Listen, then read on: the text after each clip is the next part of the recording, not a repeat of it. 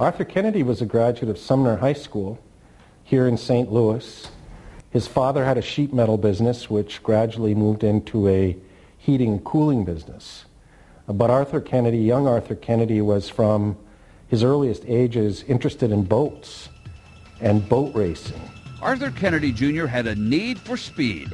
He was one of the first African Americans to become a professional powerboat racer, and by the end of his career, Kennedy had set fourteen records and was ranked one of the top ten drivers in the world.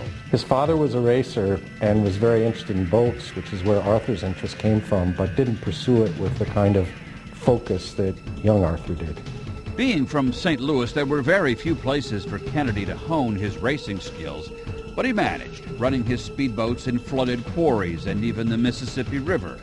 And despite his fame, he also managed to keep his family business afloat. The company prospered under his leadership, despite the fact that he spent a lot of his time racing boats.